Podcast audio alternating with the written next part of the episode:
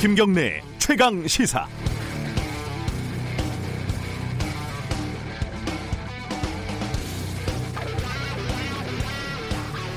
어르신들이 이런 얘기 많이 하시죠. 어, 내가 너무 오래 살았나 보다 별꼴을 다 보는구나. 청와대 전 특감반원 사망 사건을 수사 중인 경찰이 절차대로 휴대폰을 분석하려고 했는데 검찰이 영장을 받아서 뺏어가 버렸습니다. 요즘 말로 하면 헐입니다, 이게. 경찰이 분석을 하면 은폐하는 거고 검찰이 분석하면 수사 이런 뜻인가요? 어제는 경찰이 자기들도 휴대폰 내용을 봐야겠다 이러면서 검찰이 가지고 있는 휴대폰을 압수하겠다고 영장을 신청을 했습니다. 이것도 역시 헐입니다. 검찰이 청구 안 해주면 그만인데요. 뭐. 어, 경찰을 보면 안습이고 검찰을 보면 두렵습니다. 오래 살지도 않았는데 보는 이 별꼴은 지금 벌어지고 있는 사건들이 단순한 의혹 수사를 넘어서서 검찰과 청와대가 벌이고 있는 모든 것을 건 권력 투쟁이다. 이런 점을 보여주는 작은 단면입니다. 이 와중에 청와대는 하명 수사 의혹에 대해서 어제 자, 사, 상세하게 설명을 했는데 어, 청와대 처음 제보한 사람이 김기현 전 시장의 경쟁자였던 송철호 울산시장의 측근 송병기 부시장이라는 사실은 쏙 빼놨습니다. 겨우 몇 시간 후에 밝혀질 일인데요. 도대체 왜 기자회견을 했는지 이해가 되지 않습니다. 그게 사실이든 아니든 캠핑장에서 우연히 만난 사람이 제보를 했고 담당자는 전혀 기억을 하지 못하고 있었다는 설명이 국민들에게 설득력을 가질 거라고 청와대는 진짜 생각을 했던 걸까요? 심지어 송병기 부시장은 기자들에게 청와대 쪽에서 먼저 연락이 와서 설명을 했다 이렇게 말을 하고 있습니다. 검찰은 검찰 개혁 움직임을 비웃기라고 비웃기라도 하듯이 세상 모든 걸 압수수색할 기세로 청와대를 뒤지고 있는데 검찰 개혁의 큰 그림을 그리던 청와대는 의욕만 키우면서 끌려다니고 있습니다. 상황을 컨트롤하는 책임 있는 모습이 보이지가 않습니다. 제가 이번 1년 사건들을 보면서 느끼는 건 네 가지입니다. 첫 번째, 아이폰이 보안이 참 좋구나. 두 번째, 고래고기를 아직도 많이 먹는구나. 그리고 검찰은 정말 무서운 권력이구나. 마지막으로 청와대 참 무능하구나. 12월 5일 목요일 김경래 최강 시사 시작합니다.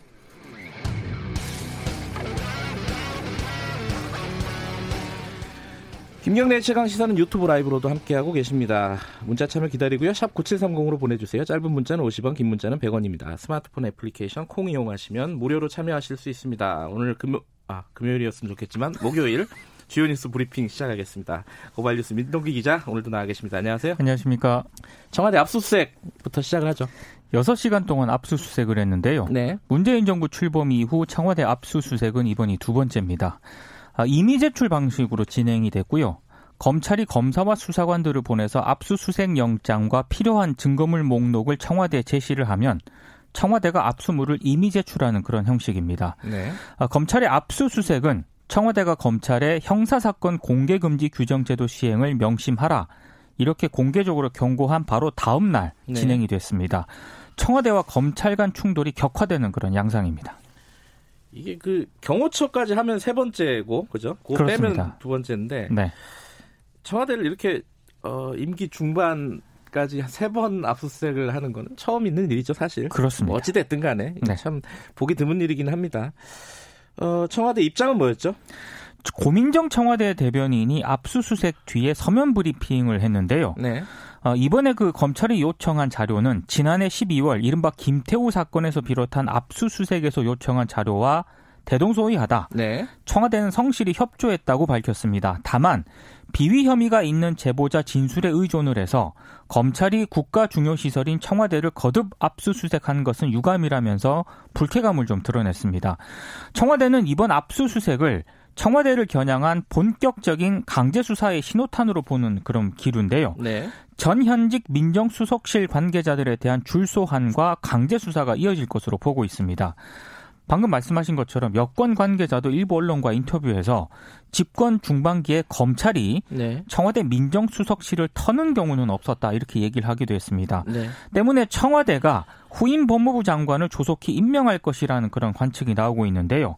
인사권이라든가 감찰권과 같은 적법한 수단으로 검찰을 견제해야 한다 이런 목소리가 지금 나오고 있습니다. 문재인 대통령이 이르면 이번 주 더불어민주당 추미애 의원을 법무부 장관에 지명하는 원 포인트 개각을 단행할 것이다라는 관측도 나오고 있습니다. 어제 청와대가 어, 지금까지 얘기된 건 압수수색하고 입장은 이제 유재수 관련 사건이죠. 그렇습니다. 이제 김기현 전 시장 관련된 사건 관련해서 어, 청와대가 어제 상세한 설명을 했습니다. 그 네. 얘기 좀 정리해 보죠. 어, 청와대가 자체 조사 결과를 발표를 했는데요. 네. 어, 이런 취지입니다. 뭐 경찰 출신이거나 특감 반원이 아닌 행정관이 예. 외부에서 제보된 내용을 일부 편집해 요약 정리한 사실을 확인했다. 네. 뭐 이런 취지인데요. 근데 청와대가 이걸 발표를 하면서 제보자가 현 송초로 울산시장의 측근인 송병기 경제부시장이다. 네. 이런 사실을 공개하지는 않았습니다. 그래서 네. 의혹을 더 키우는 그런 결과를 낳았는데요.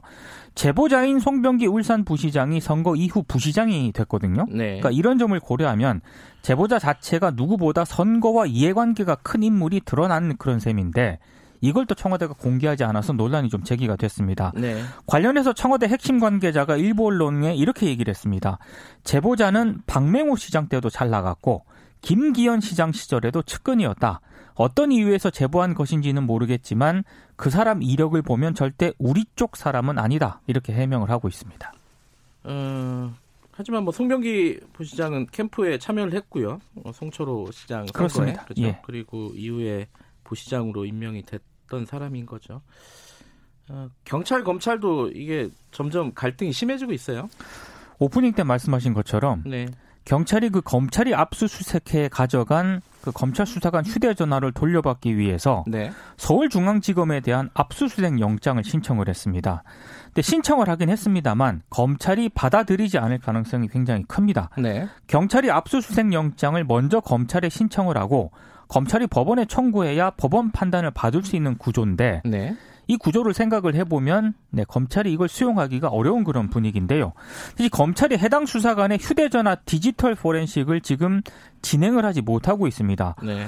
보안 기능이 워낙 뛰어나서 잠금 기능을 풀지 못하고 있기 때문이라고 하는데요. 이 휴대폰이 애플사의 아이폰 X라고 알려져 있는데 FBI 있지 않습니까? 예. 미 연방 경찰국도 이걸 잘 못 뚫는다고 합니다. 외신에서 예전에 한번 봤었어요. 그렇습니다. 예. 한 차례 소프트웨어 업그레이드가 됐기 때문에 보안이 더 강화된 그런 상태라고 합니다. 삼성이 분발해 주시길 바랍니다. 다른 얘기 좀 해보죠. 그 아까 그 추미애 법무부 장관은 곧 임명될 전망이라고 하셨는데 김진표 총리 얘기는 좀 들어가는 분위기예요? 지금 재검토하는 그런 분위기입니다. 예. 핵심 지지층인 진보 진영이 일제히 반발하고 나서면서 청와대가 큰 부담을 느끼고 있는 것으로 보이는데요. 그 김진표 의원은 과거 종교인 과세 반대 그리고 네. 기업 법인세 인상 반대 부동산 분양 원가 공개 반대 이런 보수적을 보수적인 주장을 해왔거든요. 네. 그러니까 김진표 총리 후보 유력설이 보도가 되니까 뭐 참여연대라든가 민주노총 등이 일제히 반대 성명을 냈습니다. 네. 어, 청와대와 여권은 지금 김진표 의원보다는 개혁적이면서 좀 더 젊은 총리 후보자의 좀 무게 중심을 옮기고 있는 그런 분위기입니다.